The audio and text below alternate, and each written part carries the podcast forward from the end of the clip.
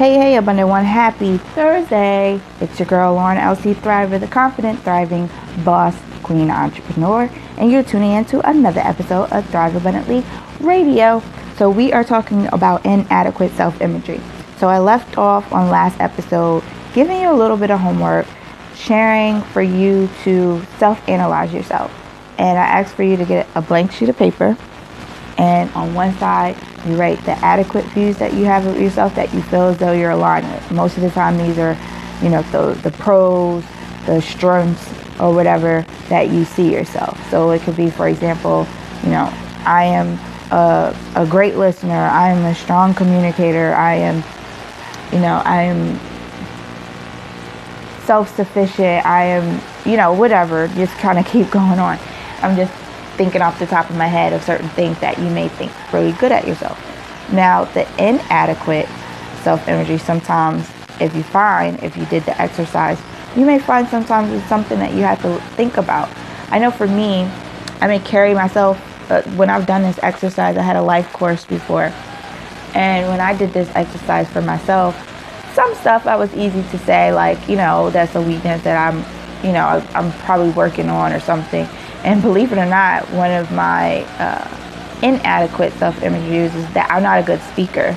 Um, you know, I stutter or I lose my train of thought, whatever the case may be. So I used to have this inadequate self image that I wasn't a good speaker, I don't communicate well, or whatever the case may be. And I had to shift those views. So a lot of times people just look at me like I'm crazy when I say that, but that was something that I used to feel, or I wasn't a, a great public speaker or, you know, things like that. So you have to, uh, for me, it was easy to say things that was more skill based to say that I'm not good at.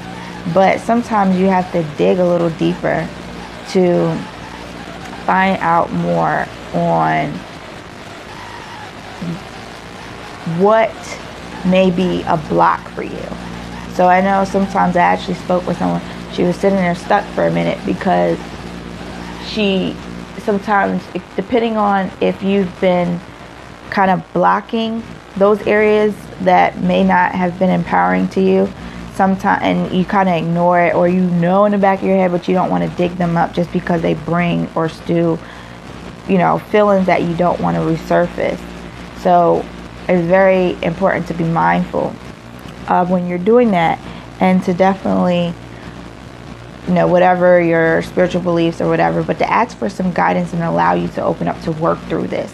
So it's important to, you know, understand that because the the benefit of taking the time out to really look at the inadequate views that you have of yourself is really asking yourself what view views is stopping me from moving forward on things I want to. So that's another layer that you can ask that will help you fill out or look or dig up, you know, any kind of bad seed that you that's been planted within you that's not allowing you to blossom. So the question that you can ask yourself again is I want you to look at that list and then ask or write on another side or another piece of paper, what is it that I want to do that's stopping me? And it could be I want to start a business or you know, I I want to earn whatever your goal may be. A lot of times I don't like to always say like earn income goals or whatever because if you focus on your talents and things that you want to do, the income comes. But you could be, you know, I, I want to be a, a coach, I want to be a mentor, and then that's stopping you because you don't think you know enough or you don't think you're enough. So, what you will write on your list is that I am not enough. I am not enough to help people. Um, I'm not smart enough, I'm not, you know, equipped enough, I'm not techie enough. Those are inadequate self imageries, okay, that you have of yourself. And that can help you kind of write that down. All right. So I wanted to share with you to kind of go back through your list, kind of reiterating yesterday and like really look at that and see what what you think of yourself, but you have to be willing to be open. The next thing I would say to do is interview your top three people who you care about the most if you're ready. If you don't work well on this exercise, continue to work here. But if you are easily to do that and you're easily to write down the things interview the top three people closest to you and ask for a constructive, constructive criticism on what are your strengths, you know, what are great views that they see about you, and what are areas that you need to work on. This will help you start formulating a list so then you have things of where you can shift your mindset on the way to look at yourself. So, for instance, one of the views if you personally feel like, oh, I'm ugly, you know what I mean? I'm not a good looking woman, or whatever the case may be. One of the things that you could definitely shift because if you feel like that, you're not going to feel empowered. You know what I mean? So, one of the things that you can look, or I'm a failure, or I fail at everything, or I'm not a great business owner, I'm not a great entrepreneur, I'm not driven, whatever the case may be. Write those things down. And when you do that, I want you to get a red piece, a red pen, cross it out, and then write the reverse of a adequate or a more empowering view. So, for example, I'm a failure.